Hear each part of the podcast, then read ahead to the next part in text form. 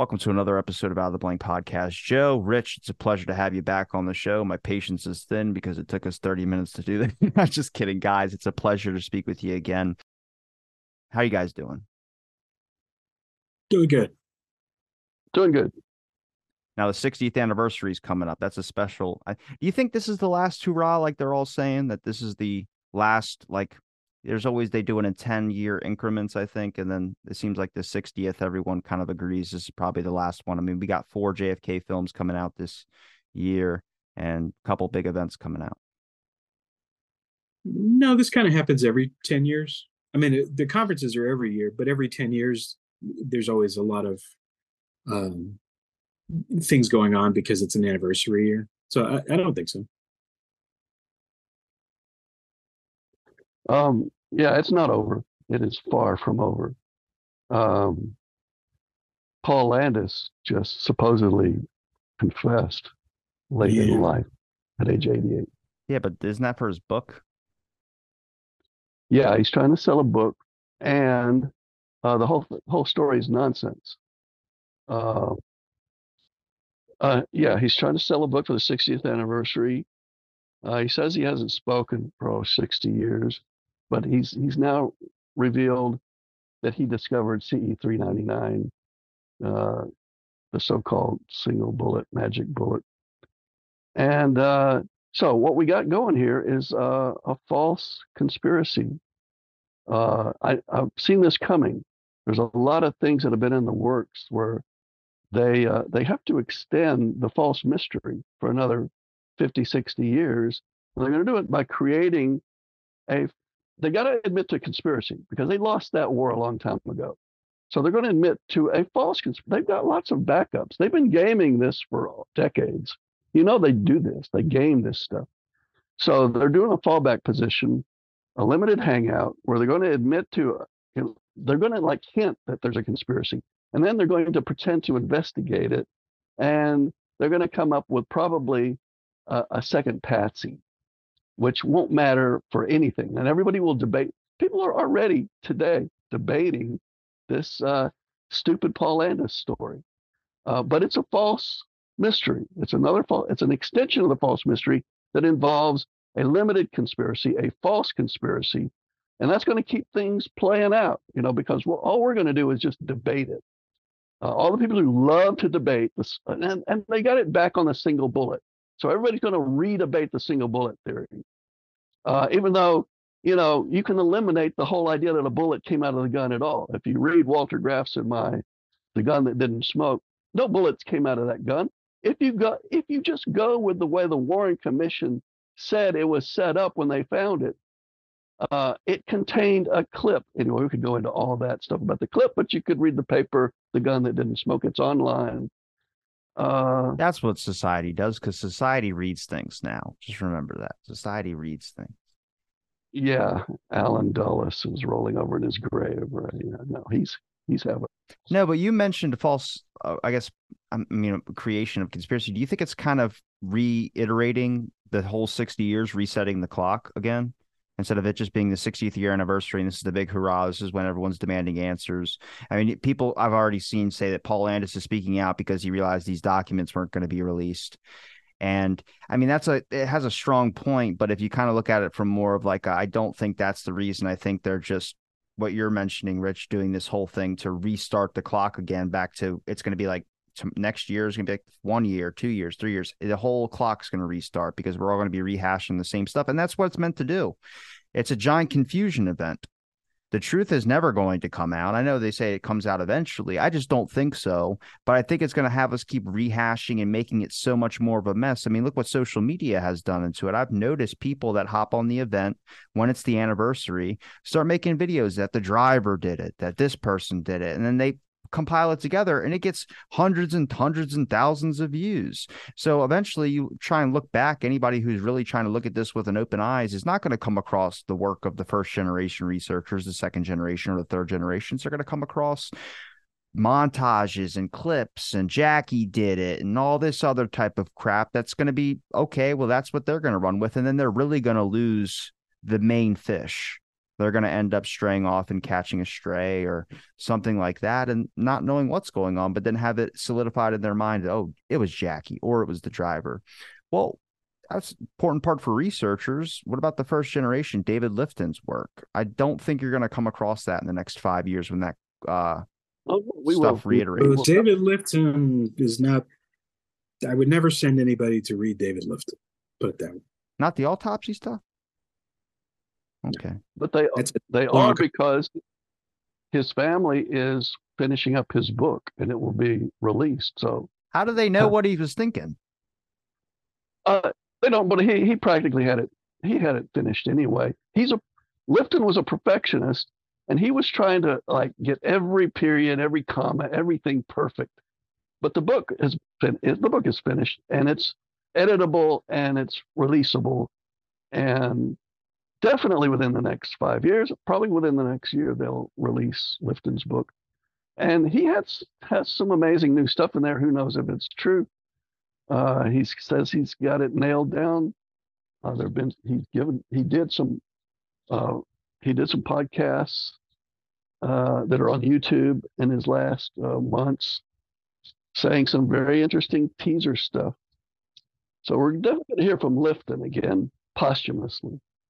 Um, but you know, this whole Landis thing, it's it's like at least the seventh single bullet fantasy by my count. Um, and he's he's partnered with a former Secret Service law uh, Secret Service director and a lawyer who's partnered with John Dean of Watergate in another venture where they're doing a, a continuing legal education thing about Watergate, the ethics of Watergate which of course with John Dean involved, it's the standard official story of Watergate. It's not, of course, they're never going to connect that. Those guys are never going to connect that to the Kennedy assassination. We already, but you know, so there's going to be the distraction and the entertainment, like you were saying, Robbie. Uh, and you know, just let let those guys go and enjoy themselves. Those of us who already know the story of the assassination, know the conspiracy, we'll stick to our guns and we will try, continue to try to resolve this thing. We'll try to uh, stop the lies and get an official admission of. See, that's the brilliance of this Paul Landis thing. If they give the illusion of officially admitting to the conspiracy, there are oth- there are other distractions because uh, Landis uh, he's put himself in legal jeopardy. Sure, one of his partners here is a lawyer, but at minimum, he's admitting to tampering with evidence, obstruction of justice by evidence tampering, dereliction of duty, withholding evidence uh, relevant to a legal proceeding is called spoliation of evidence. I talked about in that essay I wrote about uh, the what's his name, the denier in Dallas, uh, uh, Farris Rookstool. Ferris Rook, Ferris Rookstool's day off. I wrote about you know his spoliation of evidence. You know, all these deniers, they've done things that are against the law. Landis is just the latest guy to do it. And so we could, you know, we could convene a grand jury. We could indict Landis on this. Uh, you know, there's things we can do. They're going to have their fun and, and do their little fake conspiracy. Uh, but you know, that's that's dangerous. You know, admitting to any kind of conspiracy because of not all the the people who've been saying conspiracy, we get to say, you see, you know, they lied all this time. It, it really makes a lot of people liars uh, who said it's that they even quoted in the New York Times piece, they quoted Posner. It's Posner that came up with the seventh version of the single bullet theory. He had come up with a sixth one too. so uh, here we go again. We're going to debate for another 50 years on the single bullet theory. To, to kind It's of piggyback um, oh, I'm sorry, go ahead. No, I'm just saying it's it's not over agreeing. Uh, agreeing that it's not over. Yeah, I mean, you mentioned you mentioned John Dean. I think that's perfect because um, you know the general public tends to think as John Dean is the hero of Watergate. He's a co-conspirator, and more to that point, there's an analog to what's going on with Landis, and I would say that it's Mark Felt. Um, Deep yeah, about 10, the real yeah so deep yeah deep so we're let's let's stop you know speculating about deep throat we're just going to say it's mark felt Mark Felt is not Deep Throat. Okay, he's he's an FBI COINTELPRO guy. Um, that is not the source that uh, they would be using. The, the source is going to come from ONI. The connections are from the Office of Naval Intelligence, not the Federal Bureau of Investigation, and particularly not Mark Felt. But they do that, they admit to it, and they say, oh, yeah, yeah, it's definitely Mark Felt to try and put the kibosh on any further discussion on this issue. You can speculate all you want, but we've admitted that this is who Deep Throat is, and it, it's not. It's not. Yeah, it's not. Uh, you know who Deep Throat is?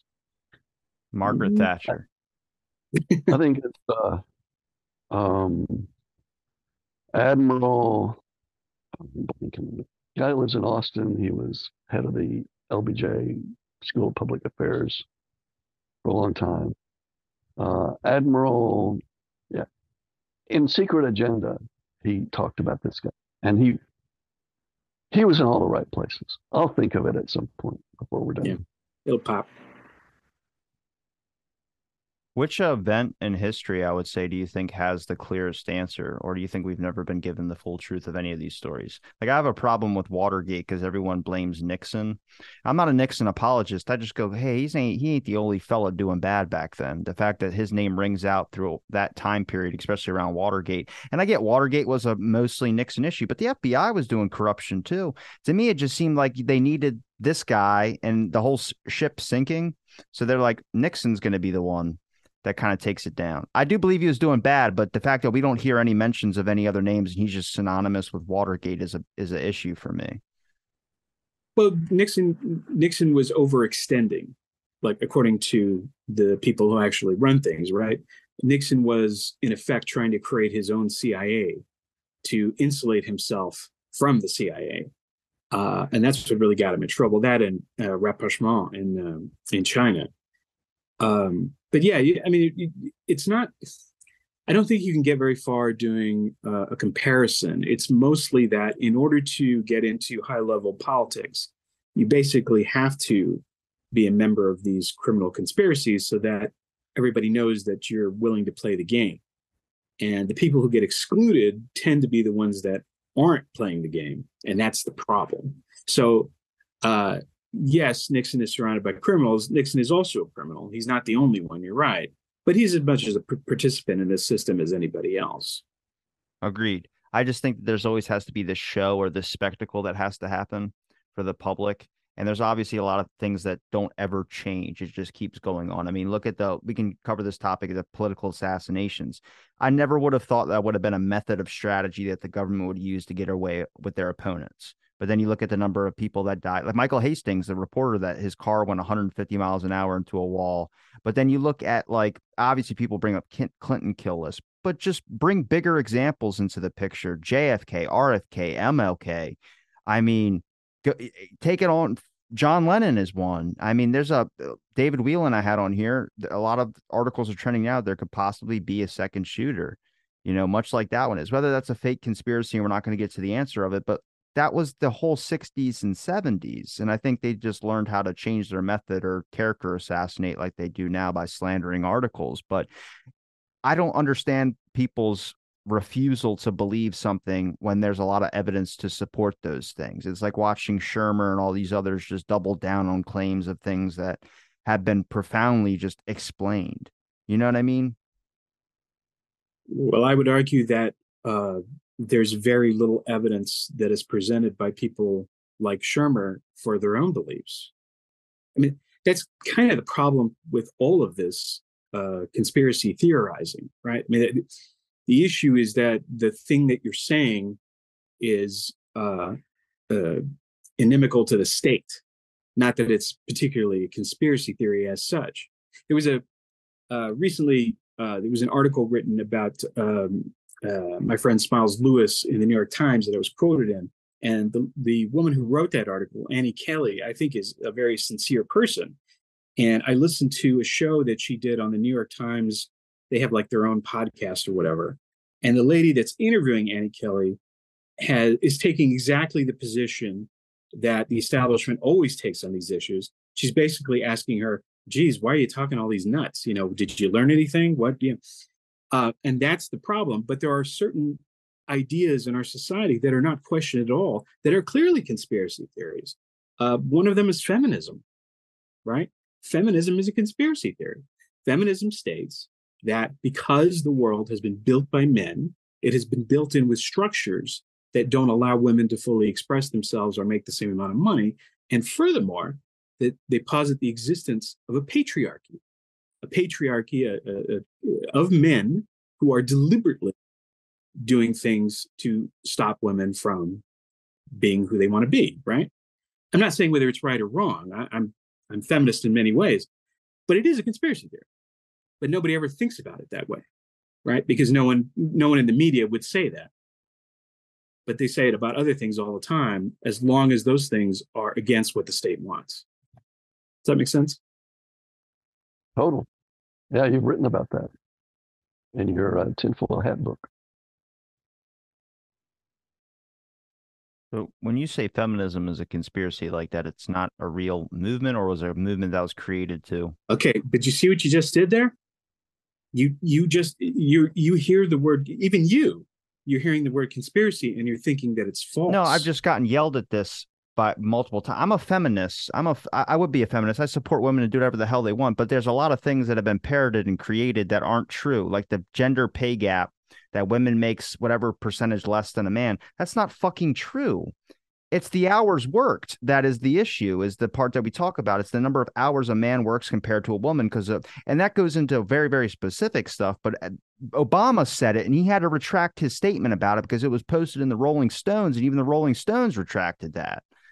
So it was like, are they just put like they have statisticians? They can go check the stats. I have people at my work that are women that make the same either as much as me or more than me. So it's not like people they're getting paid less because they're feminine. Is that what you mean? I'm sorry if I yeah, no, eh, but I mean there are but but there are instances in which that was true. So for example, um, I spent a lot of my uh, early career I spent it in the insurance industry, and in the insurance industry uh, I worked at uh, company that was more than two thirds women.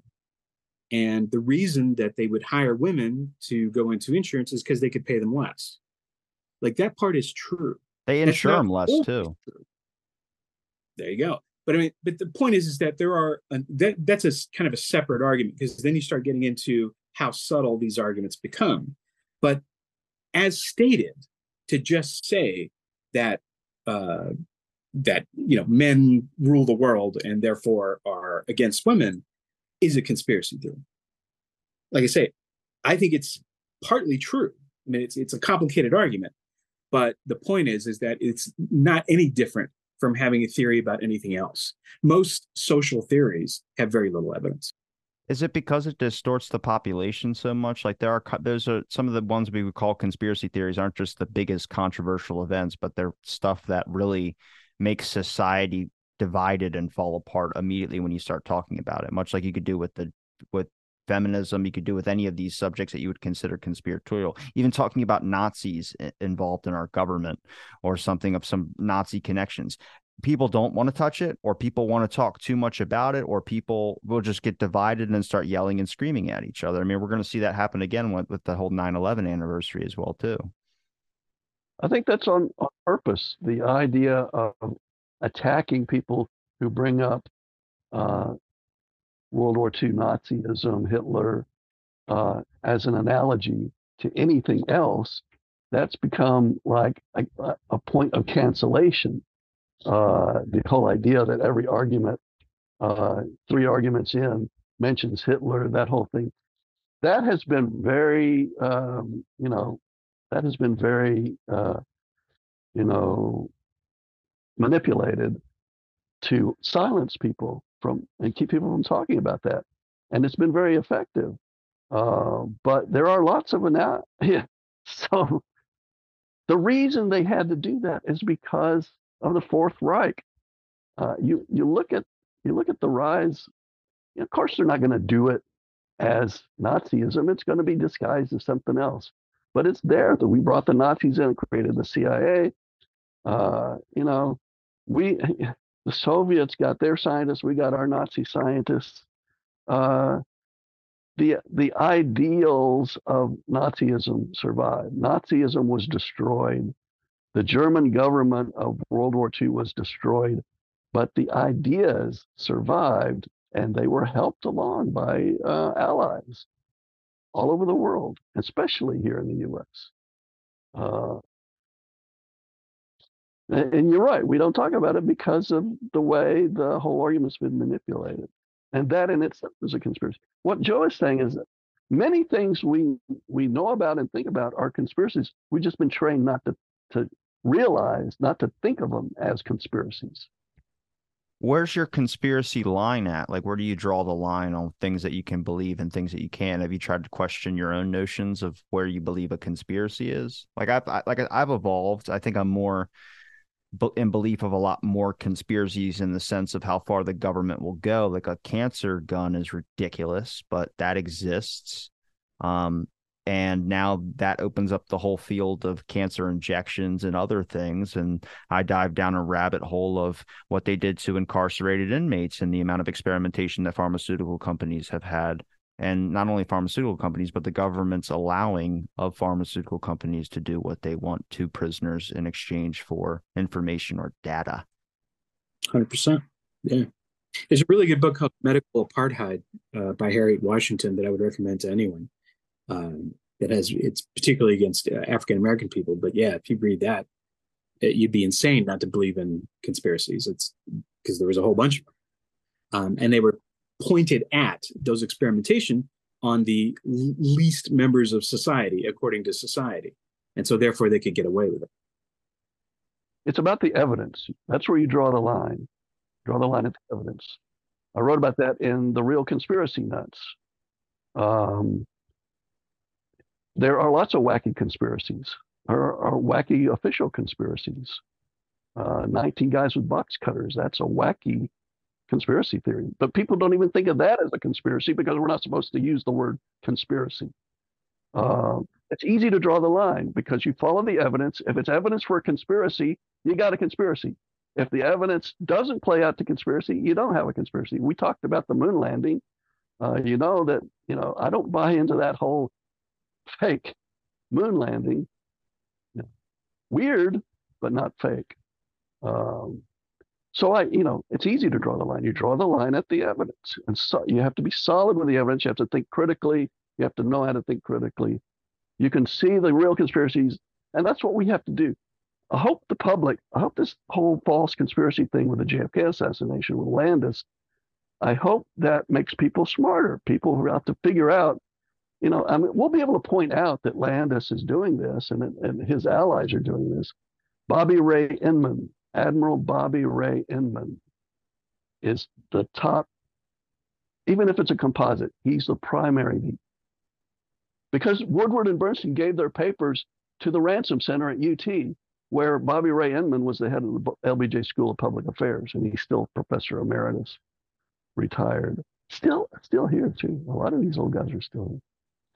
Um, and you'll see, you'll find Inman in the UFO debate too. Interestingly, but Admiral Bobby Rand.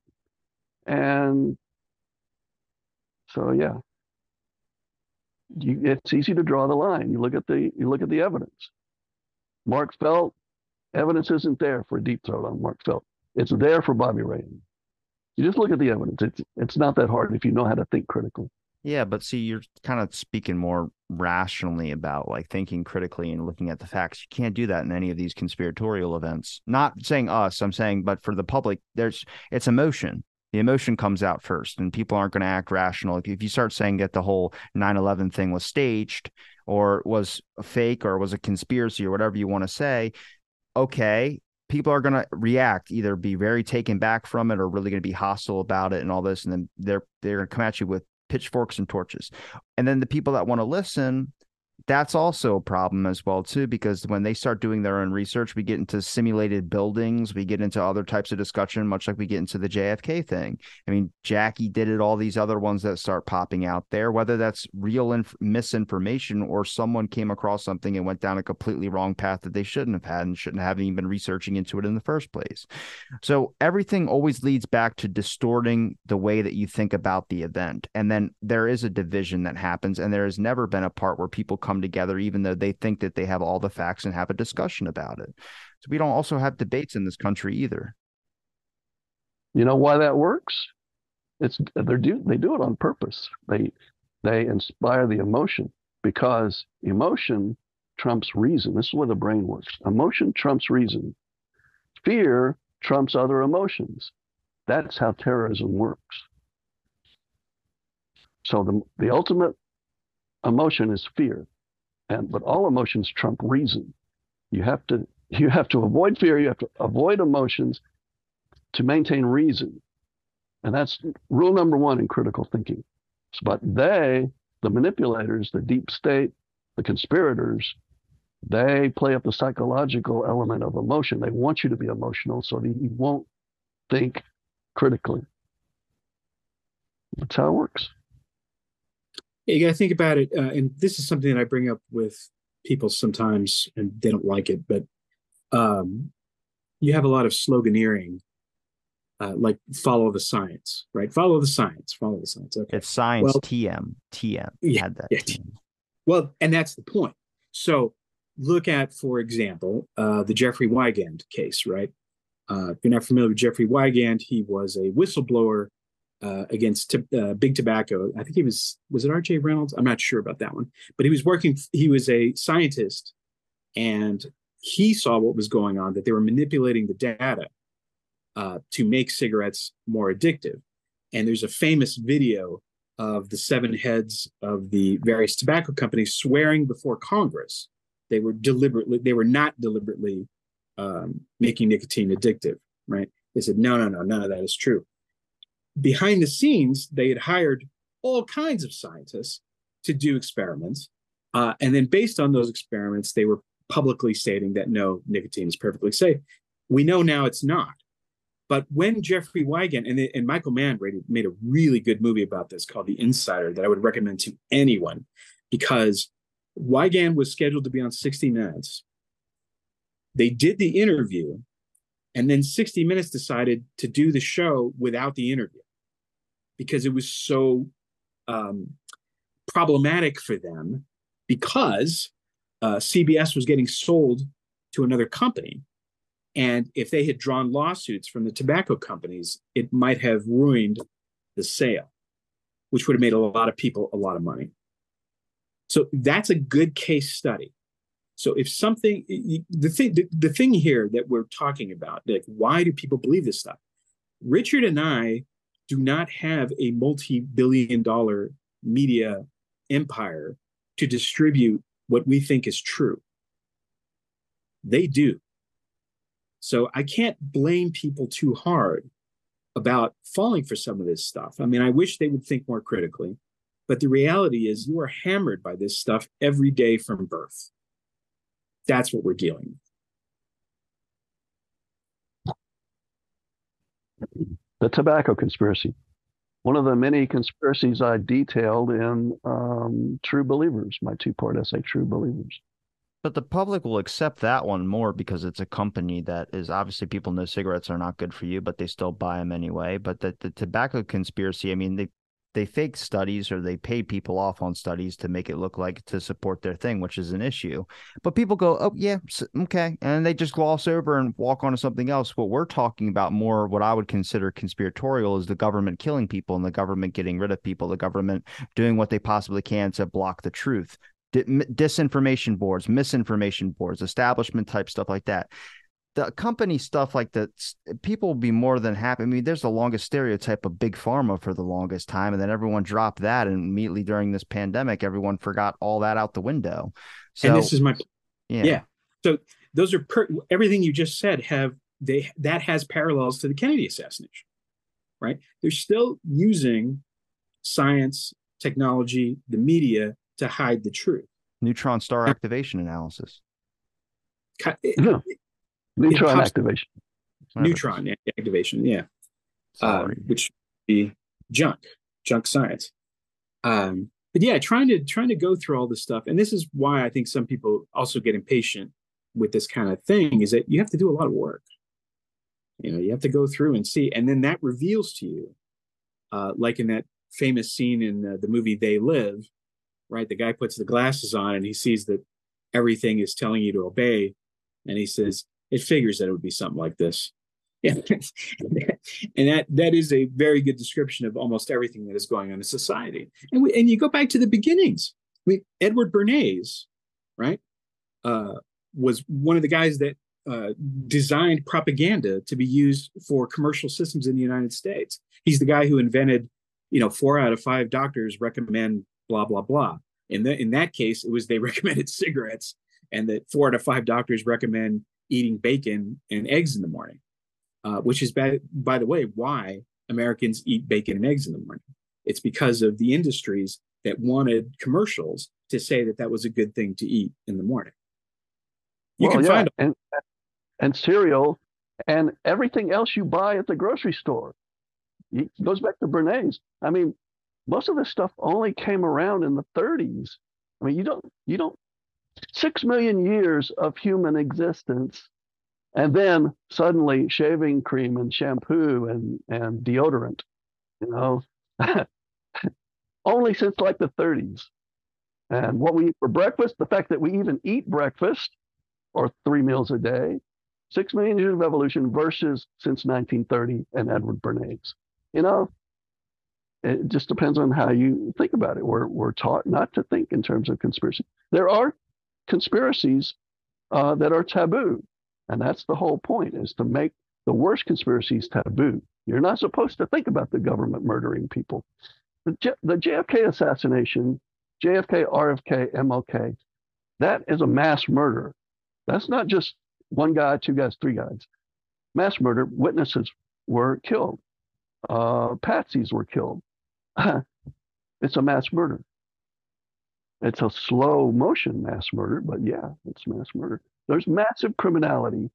And until you stop the big lie that the Warren report is the official lie, um, until you stop that lie, you won't have massive criminality, which is why this Paul Landis thing is very interesting because it, it may kill the single bullet theory. Guys like Posner are going to still try to rationalize it. But in my essay, The Real Conspiracy Nuts, I point out about how if a scientific hypothesis is variable. The more variable it is, the less true it is. The best scientific hypotheses are the ones that resist variability, which is why we know how the seasons work. I go into all that.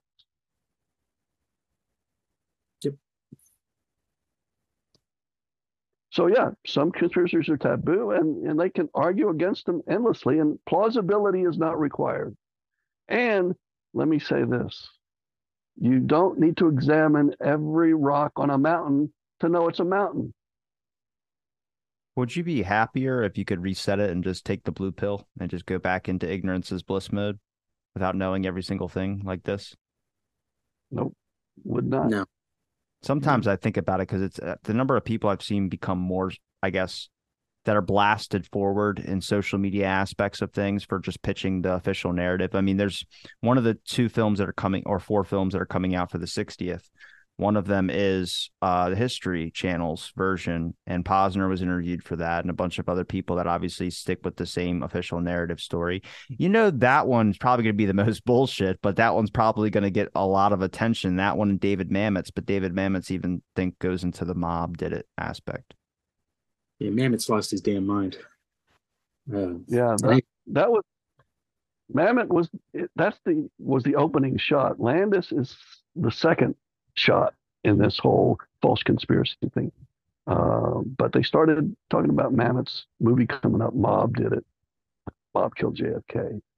Is what that movie is going to be about. Uh, it's going to be interesting to see how he deals with this. If the script writers are going to like rewrite for the the death of a single bullet theory, but hey, it may it may help him out. You know, all you got to do is create a second uh, patsy that's a fake uh, that's a fake patsy that nobody either either anonymous or some guy that died already. And there you go. You got a you got a conspiracy, but it's only a second patsy. And the thing is, they can it can inspire other misdeeds. They can rationalize exhuming Connally, getting the um, fragments out of his body, and faking all that. You know, they come up with some new version of neutron activation and I don't. I don't think they'll have to exhume Connally. I don't think they're going to do that, or they would have did it before when they asked for it. I know his wife said no, but it's one of the yeah yeah. But now they, there's new supposedly there's new evidence with Paul Landis that you know uh, the the bullet and this also destroys the chain of custody big time, uh, and it criminalizes Landis for uh, you know tampering with evidence. Yeah, but criminalizing for his lying or misjustice, it's not going to really matter depending. I mean, how old is he? Like 88 or something like that? He's not a young fish. I mean, how long would he be serving if he got a jail sentence? They'll ignore the real legal issues and they'll make up misdeeds like getting the uh, the fragments out of Connally and and faking all that so that we debate that for another hundred years. And they, they can rationalize. I mean, this is kind of an extreme thing, killing off the single bullet. It needed to be killed off. I, I, I really knew they were going to bring it back to that because that was the weakest point of their whole weak conspiracy uh, denial. Uh, so they had to attack the single bullet theory first. Uh, it seems like you know they're going to use that and parlay that into Mamet's movie, and we're going to have a mobster as the second shooter, maybe I don't know it's all going to be fake and we're going to argue about it. Uh, but we have the thread of truth. And those of us who have that will stick to that, try to get our voices heard, but they're increasing the noise, is what they're doing. The noise that drowns Joe and me out, they're increasing that uh, static and that noise. Everybody's going to listen to that because they listen to what seems official. Uh, my whole argument has been make the real conspiracy official, only then will the public in general know or or think about it in, in realistic terms when it's official because most people are authoritarian and they they need to be spoon fed everything. They're not going to go out and get this information on their own. Uh, and if it's officially spoon fed to you that's what you believe and that's the general public. Well media that's needs to make a statement about it before people can hop on board to it Exactly. The media is part of the authoritarianism. Yeah, but we only think of media as in the letters, the letters, the letter companies. We don't think of media as anything like independent journalism, The Intercept, any of these recognized things that go into ethics and sort of oversight by the government. But thank goodness we're here. Oh, go ahead. No, I just saying, thank goodness we're here. This is media, uh, but uh, you know, we're Oh, We're still I appreciate it. the illusion of freedom, the illusion of free speech, we're allowed to have our little space, our little corner of the universe uh, for the sake of freedom of speech. go, go ahead, Jay. You're going to say something. Thank good. Yeah, go. Yeah, no, I was just going to say um, there was an article, I think it was in the New York Times, like 30 years ago. I remember coming across this in my researches, but um, one of the theories that they posited in that article was that um, what if Oswald was a shooter and there was another shooter completely unconnected to Oswald who was also firing at Kennedy that day, right? So you have two guys don't know each other, have nothing to do with each other, but they happen to show up at exactly the same moment to shoot at Kennedy, right? That is moronic, right? The odds against that thing, it's like, yeah. I don't, I don't agree that it's moronic though. Wouldn't you, if you were going to think of a conspiracy going from above, wouldn't you hire two shooters to do the shootings? That's not what they're saying. Two unconnected shooters. They don't know about each other. They just happen to be firing at Kennedy at the same time, which is why there's this confusion about the ballistic evidence. Okay, that's what they're trying to. And, and what I'm saying is, is that there is no conspiracy theory that is too stupid if it supports the argument of the state. That's the important thing. It's not really conspiracy theories they're against, it's against criticism because they'll support all kinds of dumb stuff. Well, they'll do anything to protect their reputation. Exactly. Even though we all know the reputation doesn't mean jack shit. It's the ultimate coincidence, is what they're saying two completely unknown shooters happen to be there at the same time wanting to shoot Kennedy. Uh, and it's the ultimate coincidence. And uh, yeah, and, and, and it is moronic. Uh, but somebody came up with that. You know, they've gamed all this out. They've tried. They've sent up trial balloons on all kinds of stuff. Uh, they've settled on the on the Landis uh, CE three ninety nine discovery. Also, it raises the question, very important question of, uh, you know, the medical consensus is that that gunshot wound in Kennedy's back was was uh, you stick your pinky down in it. Doctors said that something, a bullet in a wound like that, it doesn't go through, but it just goes in a, a little ways. Uh, the skin seals itself, starts to seal itself around it. It like sucks in. Bullets don't fall out of wounds like that. That bullet did not fall out of Kennedy and lodge itself in the, the seat. Get this, they're saying that it lodged itself in the seat behind him. It was stuck there, and that's where Landis found it. It stuck there, but it didn't stick in Kennedy inside a wound where bullets don't come out of. So the whole thing Reverse trajectory or something So- like that. I forget what they called it.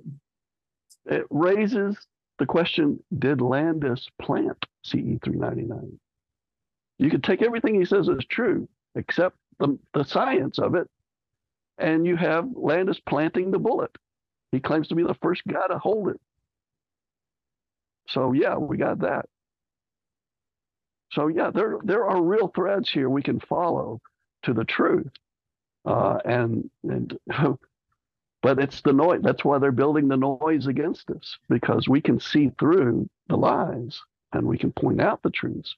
Hopefully, you know, somebody once said, I don't know if it was Mark Twain, but somebody once said that the the truth does not need to be shouted. The truth survives without being shouted. So, You ever think they'll get to a point where they'll start eliminating conspiracy talk on any platforms like this? Just because, I mean, right now they already put disclaimers on it when you talk about the JFK thing. They put the Britannica thing, but even some of them suggest Wikipedia. But I think everyone agrees now that Wikipedia is not a valid source for news. It is the first thing that people click on to just when they type in something to search. But we know their pages change all the time and i'm pretty sure there's plenty of books written about wikipedia's fraud on a lot of things when it comes to having a bias politically Yeah, I mean, Wi- Wikipedia. I I don't. I mean, I personally don't think Wikipedia is any more biased than any encyclopedia. yeah I mean, the same thing is true of that than is true of everything else. If you want to know, uh, you know, who played on a Rolling Stones record in 1978, uh, Wikipedia is fine. If you're looking up something controversial, then Wikipedia is useless. yeah, if you want to know tensor calculus, Wiki, Wikipedia is great. If you want to know anything, you know, science doesn't lie. Scientists do lie. Lisa Pease posted that as a tweet once. Scientists lie. Science doesn't. And there's lots of lying scientists. They lied for the tobacco industry, as you were saying. Uh, so don't believe scientists, believe the science, but you have to know science, and nobody knows science anymore. Um, back in the early days of Wikipedia, you, people used to, well, just the internet itself, but then it evolved to Wikipedia. The argument was, uh, you believe you believe the internet about that? You believe Wikipedia about that? I said, uh, you know, when I was a kid, I carried around a pocket dictionary and a pocket encyclopedia. Uh, and uh, so I immediately knew that Wikipedia is just another encyclopedia. You never believe any one encyclopedia. You know how many encyclopedias said that Oswald killed Kennedy? All of them, except uh, the Penguin Encyclopedia of American History was the first one in the early 90s, I think, or late 80s, to come out and say that it was a conspiracy of unknown origin, blah, blah, blah. And, uh, but that kind of disappeared. I don't know whether it's a boiling frog. What you're talking about, Robbie, is a boiling frog effect. And if it's allowed to incrementally, they, they go up by increments, it gets normalized. That allows them to go up another increment, it gets normalized. And yes, what you're in fear of, complete shutdown of free speech, is possible, but only it's the way it, it's the reason we buy shampoo and uh, and shaving cream and and shaving lotion. Uh, that was all done incrementally. People thought it was nonsense when stuff like that first came out. Breakfast cereal. You're going to make me oats? when I first wake up, you know, most people, based on their diaries, people have studied this. Most people would have their first meal after waking. First of all, they wouldn't eat right away anyway. A lot of people aren't even hungry when they wake up. Um, they uh, they would eat leftovers from the night before, from dinner the night before. That was the way most people did it, according to studies on that. So it's incremental, and they got the whole psychology worked out, starting with Edward Bernays. And you know the CIA does this. You know all the intelligence agencies play the psychology like this. So yeah, it could happen, but as as long as you know, we need a we need a think tank to counter this. That's where I always come back to. You know, Robbie, it's funny you, you're talking about this, but uh, you know George Carlin in the early '70s did a routine called the seven words you can't say on television. Right? It was it's cocksucker, I forget. Um, but nowadays, the seven words you can't say on television are not profanities. They're a bunch of magic words that would give you a strike from YouTube if I happen to utter those particular words. So that's what we're going. That's that's the that's that's the direction we're heading. So, how do you remain a sense of optimism that the truth will ever come out or anything will ever get solved just because we have some critical thinkers or people that look into conspiracies and try and voice those when they can just as easily silence those people at a mix of ways to be able to do so? There's no incentive to to not play the game when you try and take the long way around the way that you would consider truth, the idea of freedom, the idea of democracy. I mean, I'm more in belief now that we live in the illusion of democracy because we never had that shit in the first place only because I mean obviously every in my opinion every government wants to follow that china model because it's the most effective way it looks like for the government's eyes to control your people and run a country without people having an opinion. You know i think this idea of freedom of speech that we have over here is very dangerous to the government and we're only maybe a short few years away from getting that taken away. It starts with the online stuff, but it'll leak into real life where things you can't say, things that would be considered wrong and that would be fined, and that would next thing you know, your jail time. So I don't have my sense of optimism. I'm more of a misanthrope. But when it comes to investigative journalism, when it comes to any of this type of stuff, there's not an incentive to do that. It's a thousand times easier to take the blue pill and play ball. You know, no, absolutely. But th- but how do you, you, I don't know how to unring that bell, right? I, am not gonna. I, I am a. I've been an anti-establishment guy since birth. You know, it's just how I am, and I'm not gonna play ball. I mean, I just don't. You know, it's what are you gonna do? Let me ask you, Joe. Let me ask you a question. When you when you were growing up in school and you were saying the Pledge of Allegiance every morning in school, what effect was that having? Did you did you think about that as you? Yes, I was extremely irritated about it. Yeah, yeah me too. Yeah, the, the saying the Pledge of Allegiance every morning irritated me to the point of going against it. I would I would make up my own funny words to it. You know, I still do that with certain. The eyes of Texas. I now sing it. The lies of Texas. Uh, but yeah, it had the opposite of intended effect. They they wanted to have the little impressionable kids. And I guess it works on most kids, but you always have a group of kids where it doesn't. It has the opposite effect on them, like Joe and me. Uh, and singing the national anthem and all that crap. We we have the Texas, the, you know, what is our tech? We have a song. Texas has a song. We have a Texas Pledge of Allegiance. We have a Texas Pledge of Allegiance. We're taught Texas history by seventh grade.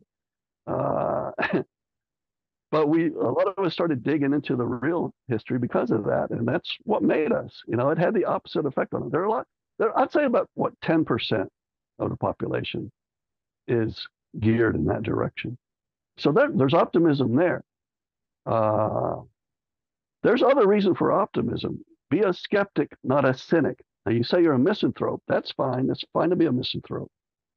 Uh, but a cynic is is where you think everybody works in their own self interest and everybody's bad. Uh, cynicism is unhealthy. Skepticism is healthy. And those two words have been manipulated to me to be analogous. I Uh, do but they're believe in a sense of cynicism a little bit too. I think most people are only doing things because they can get something out of it. I don't think that's crazy. I just think that's how the world's evolved. your your definition of cynicism has been has been corrupted.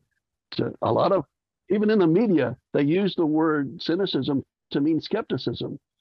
Keep this in mind: cynicism unhealthy, skepticism healthy. They're the opposite. It's funny because uh, you know that's essentially Adam Smith's whole thing, right? At the very beginning of this stuff is that you the the economic man is the man person who pursues exclusively their own interests, and that and economics is based on this. But that's not actually like it's not my experience of the world. I mean, most people are self-interested to some extent, but the fact of the matter is is that most people you meet on a daily basis are not solely pursuing their own interests all the time. Most mm-hmm. people are very social and they will do socially proactive things for no reason other than to do them. Right. So it's it's a it's a it's a line where if you start to believe that everybody is only out for themselves, then yes, that will essentially make the world worse. It will encourage that kind of behavior. But humans, as they're as they're born, they're social. They want to be in social groups. They don't want to just pursue themselves. Does that make sense? Yeah, yeah, I just don't agree though. I think most people are just I don't know. I've seen a lot of selfish people in the world. I think most people are only you only care about the people you care about, obviously.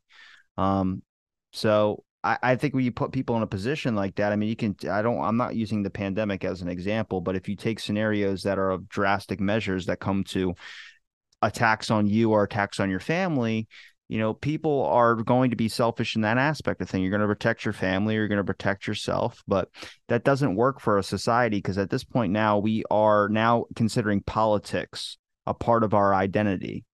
And the fact that we do that, it becomes like home field advantage when you live in a state and someone talks shit on your state who's not from there. You can talk, you guys can talk as much shit about Texas as much as you want because you guys live there. But if I come in as an outsider and say, yeah, fuck Texas, you're going to give me shit because you guys are immediately going to have a sense of defense. Maybe not you specifically, but just in this scenario, if there's other people out there, it's that brainwashed home field advantage where now there's no conversation. Now there's hate against me for speaking out against the place you guys live. I would do it if you guys did it to my state. I could talk as much trash in my state as much as I want, but it's that home field advantage. It's just ingrained into us. And now that's like that with our politics. You say, if I say Democrats, Republicans, can conservatives, liberals, progressives, they all suck.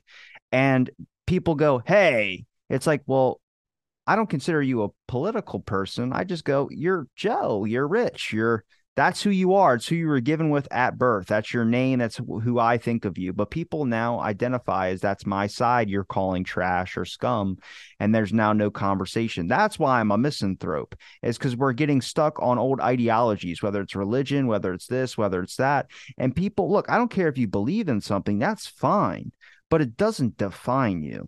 And now we're making it to a point where people want to define themselves by that. And I, that's okay if you want to do that, but I just don't think it helps any of the arguments or conversations to be had. It divides us more apart as people because now we're identifying with that over who we are as people. Look at it. Look at it this way, Robbie. Tell me Nobody- I'm wrong. Go ahead. I'm- Nobody knows the evil of.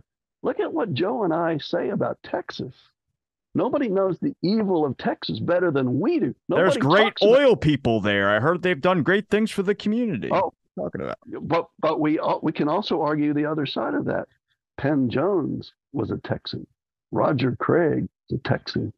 Uh, you know, look at all the great Texas musicians. What they Texas did. Roadhouse, beautiful steaks. Yeah. Oh yeah, I love the the baby back ribs at Texas Roadhouse. They melt in your mouth. I know. Uh, but we can. Joe is Texan. I'm Texan. Look at what we're doing. Uh, I I have a list of about ten researchers, first generation researchers. Are you checking it twice? Yeah, I'm always I'm always trying to build it. You'd think there would be more, but there, you know, we know about the JFK conspiracy because of you know, not just the people who came from Philadelphia down and investigated in Dallas, but people who were there in Dallas already. and could see right through it right away. Uh, so we're Texans, and nobody trashes the state better than we do. Deep, my book's titled "The Deep State in the Heart of Texas," and I live in the heart, where it is. I call it Conspiracy Central. Uh, uh, the uh, the lie, my answer, the lies of Texas. Uh, I use the Latin term, but it means mother of conspiracy. That's the subtitle, Lies of Texas, mother of conspiracy. Because I love UT's um, new motto that they started in 2004. What starts here changes the world. Yep, you bet it does. you know, and Robbie, I thought what you just said was exactly right. And um, one point that kind of illustrates what you're talking about, what Richard's talking about, is uh, Bobby Kennedy Jr. Right, the the the media has been sparing him lately on the basis that there are some Republicans that support him. Like that's that's what he's guilty of. He's guilty of having some Republicans think that some of the things that he's saying make sense. So that's where you're at. You're absolutely right. There's there's tribes and they're at war. And the media can take advantage of it. And somebody who's trying to speak to everybody is immediately dismissed as a fringe lunatic because he's trying to speak to everyone. Bobby Kennedy Jr. came out right away and commented on the Landis thing, calling the single bullet theory dead. He's the only candidate. That's what's so unique about this election season and why I'm watching it so closely. Because uh, I was I was trying to push things in that direction when when Kennedy came out in his uh, book and said that the CIA killed his uncle and father. Uh, I tried to push that idea. I didn't know he was going to jump in and run for president, uh, but I was trying to push somebody to do it. There are others who could have done it, uh, but here he is, and he's the only one that's done it. His uncle, his his father made the mistake of knowing about the conspiracy, but not making it an issue. So I've said for a long time when I first saw the logic of this, you have to get in their face. You have to make it the issue. And he's the first guy who's done this. Uh, and I'm just so interested in watching it play out. Uh, I'm not going to make any predictions, uh, but it's. I think it is the least dangerous route.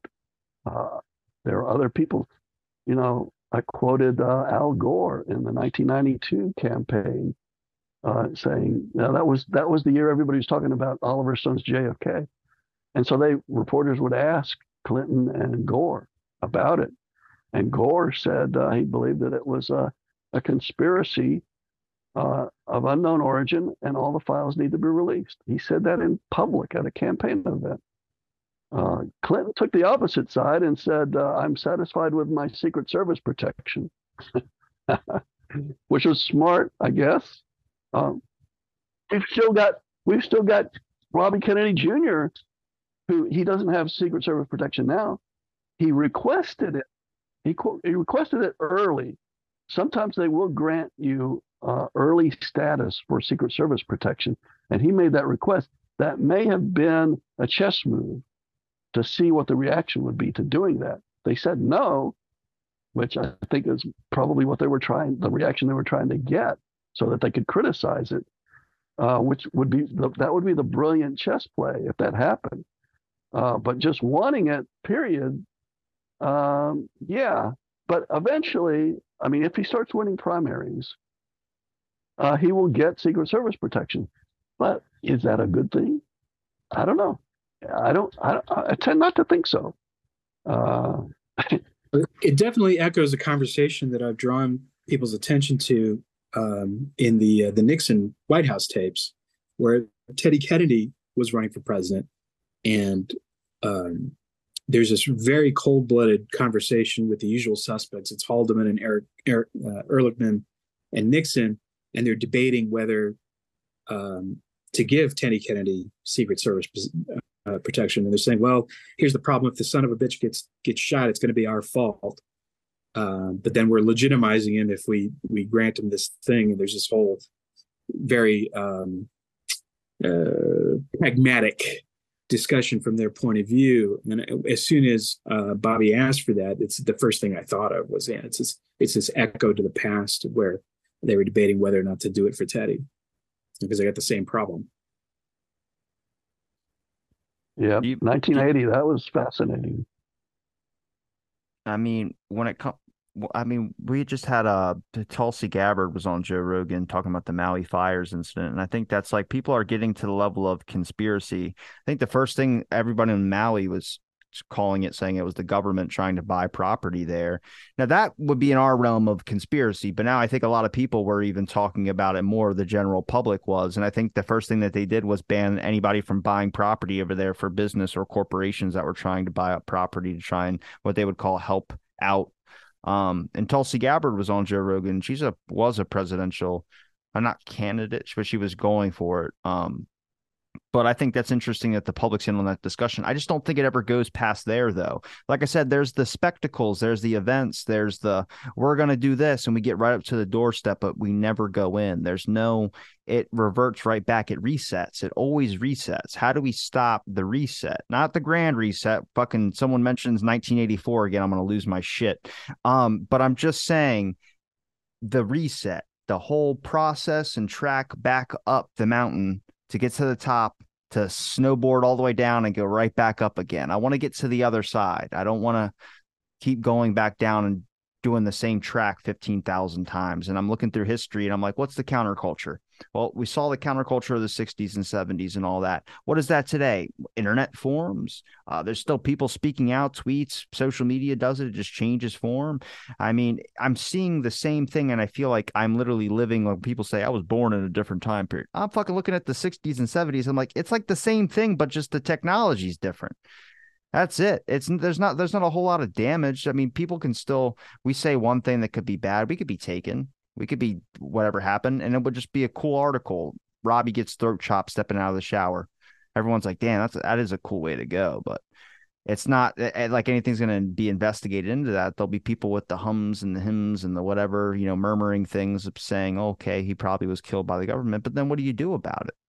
Do you just say, "Here's what here's what I would point out about speaking of of um, you know, we're talking about ways to move against the state, right? So um, just don't say revolution because that will get kicked off YouTube. Just keep. Oh yeah, no. I know. No, I've always been careful about about not saying that. Um, but you know, there are certain realities. But the the people who wanted real change that supported Donald Trump because they thought that was a way to give a big fu to the United States, right? And the things they didn't like.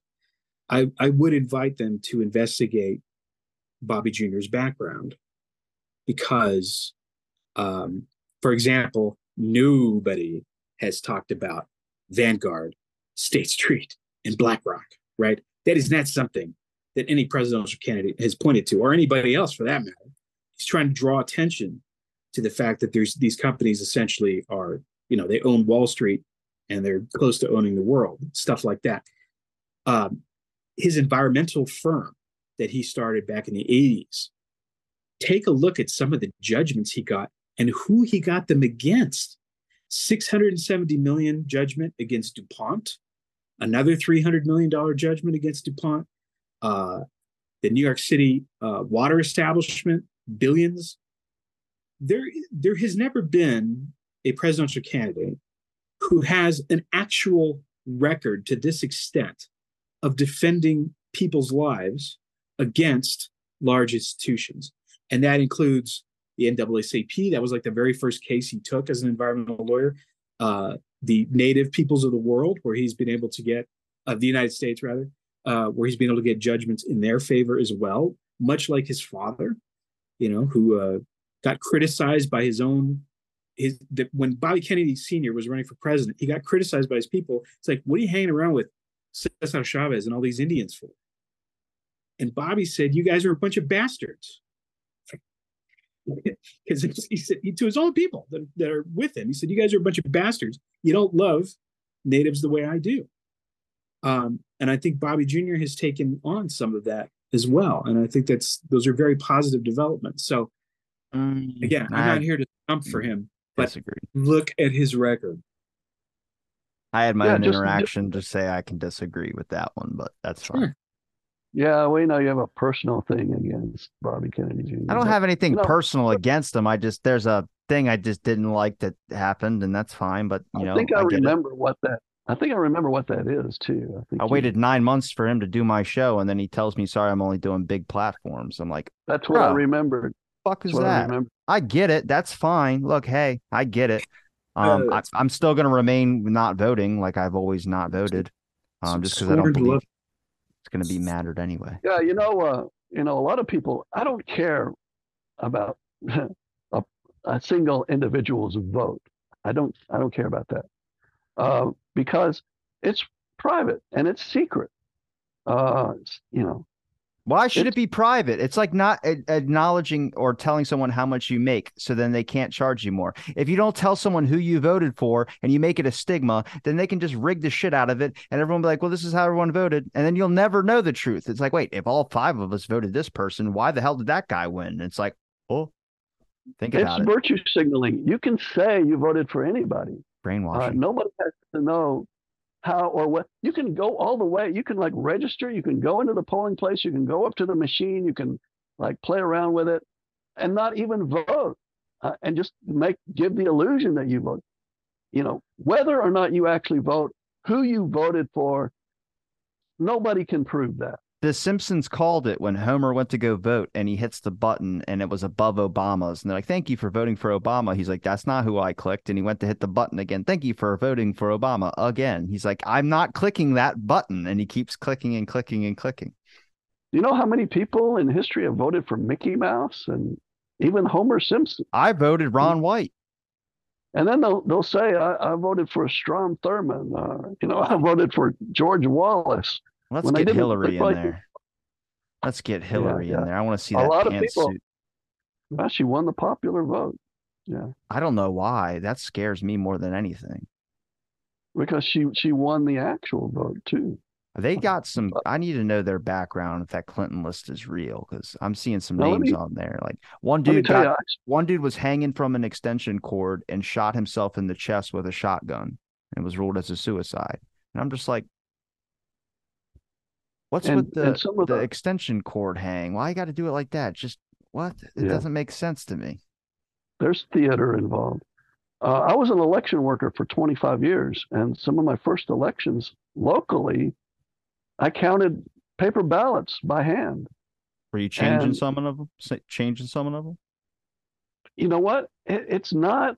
It's not the solution people think it is. Uh, there's a reason that that they try to improve vote counting with machines, because uh, you know, think about once again six million years of human history, and then machines. Uh, you know, how else would they count votes? There was voting long before there were machines. I I- might vote for Bobby Kennedy Jr. because his wife's on um what what's that damn show?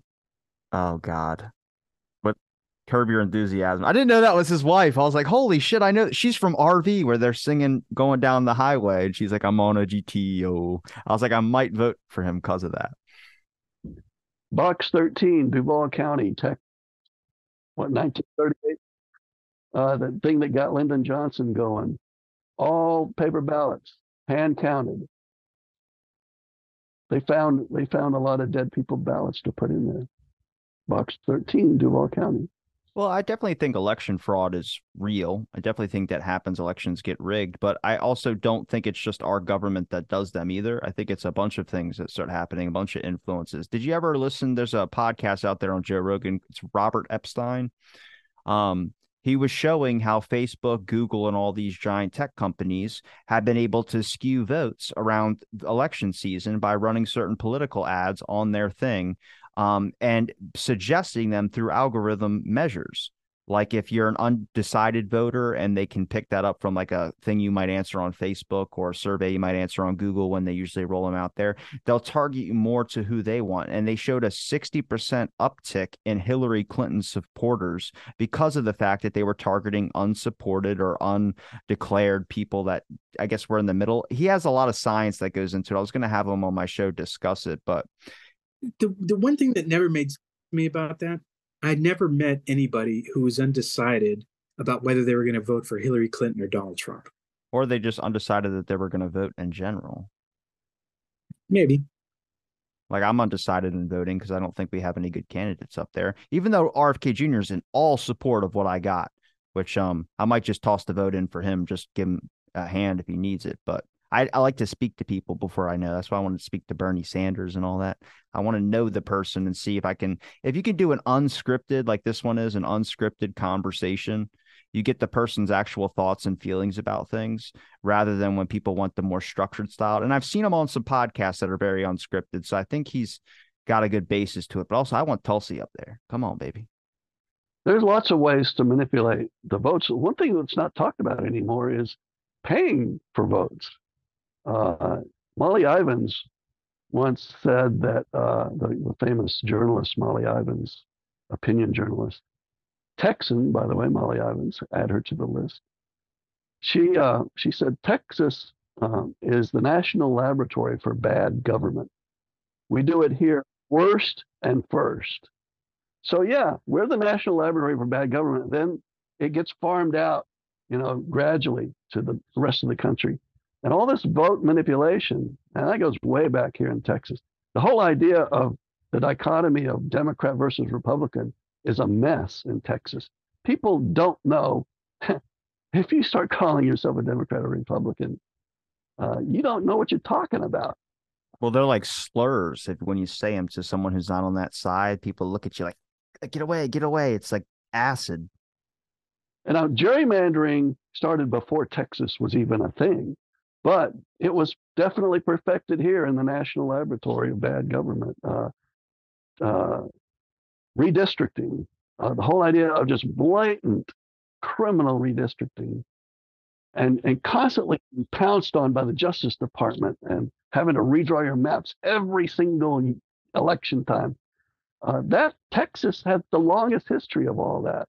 The, the whole idea of term limits uh, was was manipulated by Democrats in Texas. Governor Shri- uh, Shivers, Governor Shivers was one of the longest he was the first long-serving governor that that beat the whole term limit thing, and then oh man, and it goes on and on. Texas is the national laboratory for bad government. If you want to know how it's done, if you're suspicious of how elections are manipulated, study election history in Texas, man. That that's where it started. Man, what starts here changes the world. UT's motto. Yeah, love it. Good stuff. Yeah, but but um, walking around money. That's what it was called when it when people used to talk about it. It was called walking around money. You pay people. Here's fifty bucks. Go vote for this guy. Uh, you know, I'll pay you. I'll pay you to register. I'll pay you fifty. I'll bucks. vote for yeah. any candidate that just goes and tries to fix a lot of this money budgeting problems that we have in this country. No offense, but I don't think twenty six billion dollars needs to be spent to NASA um, when we can uh, problems with homeless population that could be fixed. Or fuck, go after Blasio for eight hundred and fifty million dollars that was spent towards a men- supposed to be spent towards a mental health fund, and he just says, "I lost the money." I was like, yeah. wait, wait, wait, wait, wait. That's that's not something like easy. That's not like a nickel or a dime that you can just lose in the car seat. You know, this is something that's a large amount of money that was supported and given to support and help the mental health fund to be able to help out those people down there, and it's just gone. But there's no answers to that. Well, he's he's a piker compared to the Pentagon. Pentagon's a king of trillions of dollars. Oops. Yeah. Trillions, yeah. Many, many trillions. Like I Tens said, I don't know how you guys maintain the optimism in this one. Because everything, uh, we're having to a new level of, I don't know if I want to get into this. Come the on. Singularity. Don't... Oh, the singularity it comes down to whether it comes down to this um, whether or not you believe the the universe is is moral or immoral and trying to create friendly ai comes down to that too uh, and it's pointless if the universe is immoral ai is not going to be friendly because nothing is friendly if the universe ultimately is moral AI will be friendly, and there's nothing we can do to make it friendly. So it's it's like a non-issue. Um, so optimism really comes down to that fundamental that goes back to the Greek philosophers. You know, do you believe the universe is ultimately moral or ultimately immoral? And I I think people and people are ultimately good. There's more good than bad. I believe the universe is constructed that way. Um, you know, there's a lot of luck involved. You know, the fact that we haven't been blasted by a neutron star uh, in our little hideaway here in this arm of the galaxy, in this particular galaxy at this particular time. But but time itself, I've studied uh, the physics of time, quantum uh, physics, the many worlds interpretation, Hugh Everett. Um, it comes, you know, you you can there is optimism built into the system, I think. So ultimately, you have to get to that space. When I was 25, Robbie, I didn't know any of this. I, I'm optimistic that you will, your thinking will develop and it will all come to you. We have three, three different. I'm 20 years older than um, Joe, and Joe's 20 years older than you. So that's where my optimism is from. I've seen my own evolution towards optimism. I was like you at 25. I was very cynical, very, very down on everything. I saw no, a lot of people your age commit suicide because they think that way too. Don't do that, Robbie.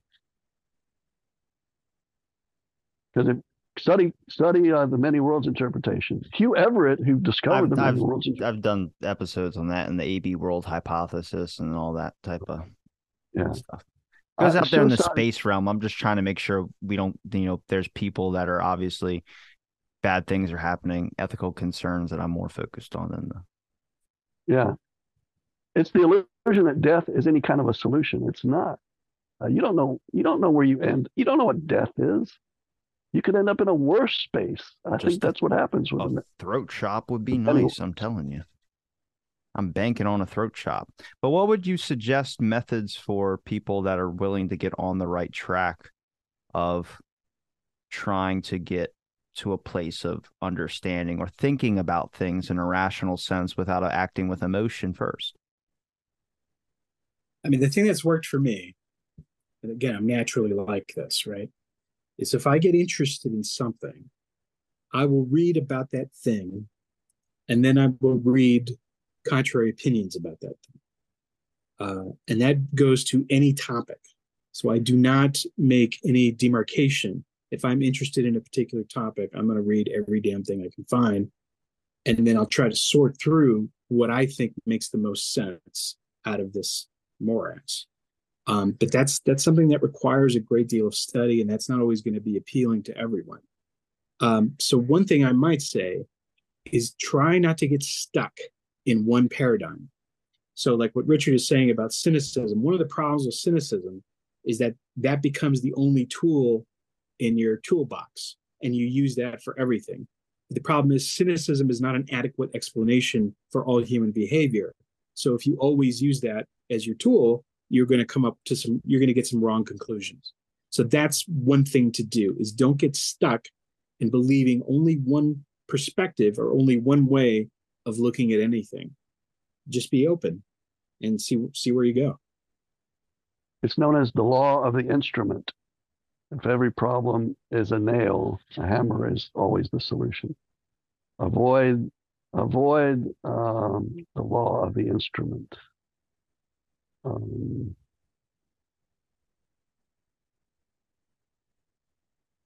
I like that you guys are optimistic at least. I'm just on the opposite side at this point now. Maybe it gives me hope for, you know, in like 20 years if the world doesn't fucking fall into whatever you want to say, dark hole somewhere. Even if Um, it does, right? Even if let's say, I mean, because there's like Richard was pointing out, the Earth is in a precarious place. There are there's a substantial evidence um, in the ancient record of cyclical disasters that come periodically um, because of the fact that you know the sun is 99.9% of the mass in the solar system. And if the sun gets mad about something and it burps you know it can fry the earth right? But so what? Mm. you know in the late well, 18, in like the 1820s, there was a uh, there was a, a burst from the sun The that Carrington, uh, the only way they could record it electronically was it was the early days of uh, wireless, uh, and it fried it fried electrical systems. Uh, and there was one accidental thing where they were able to record it as like a level eight burst, and the most we've seen since then, when we've had you know bursts from the sun, is like a level four. You know, we we call those serious. They disrupt our fancy communication we got now. But there's an eight on the way again.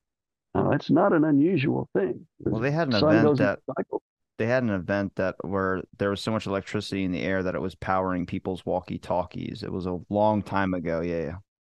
I did an episode with it with all those people that have been on about the younger dryas impact hypothesis and have done all that research. I've done plenty of episodes about that. I have fifteen hundred of them, Rich. You should check one, check one out. yeah. No, the, the Carrington event, if the Carrington event were to be repeated now, uh, we would be basically back in the Stone Age. Right. There would be no, we would not be able to use our phones. There's if no, it happens when I hit fifteen hundred, I'll be so fucking pissed. It all just goes away. I'm like, damn.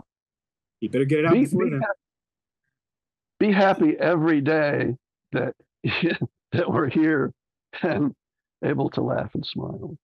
And uh, there's Gen- there, I have to say, gentlemen, I'm going to wrap this up. Um, but uh, I appreciate the time you guys gave me to talk on my show. Seriously, it was good chatting with you guys again. I know we didn't have a structure to it, but I always enjoy our chats and wish I would have got the red shirt memo. Um, next time, maybe next time. Uh, but thank you so much, guys, for talking with me. Is there a place, Rich, where we can find your links? And then Joe, we're going to end with you. bartholomew's.substack.com. It's all free. I got it up from behind paywalls, and I'm adding more stuff all the time. Joe. Uh, Joe Green JFK is always the easiest way to find my stuff. I'm going to plug something that's not mine though, since we've been talking about this. Right, this is a book by Vine Deloria. It's called The Metaphysics of Modern Existence. And if you're interested in the kind of things we were talking about in the last 10 minutes, pick this thing up. It's great. Vine Deloria. He's, he's he was the man. I'll link that in the description. I'll link all your guys' links in there as well too. Thank you again, gentlemen. It's a pleasure talking with you, and thanks everybody for listening to this episode of Out of the Blank.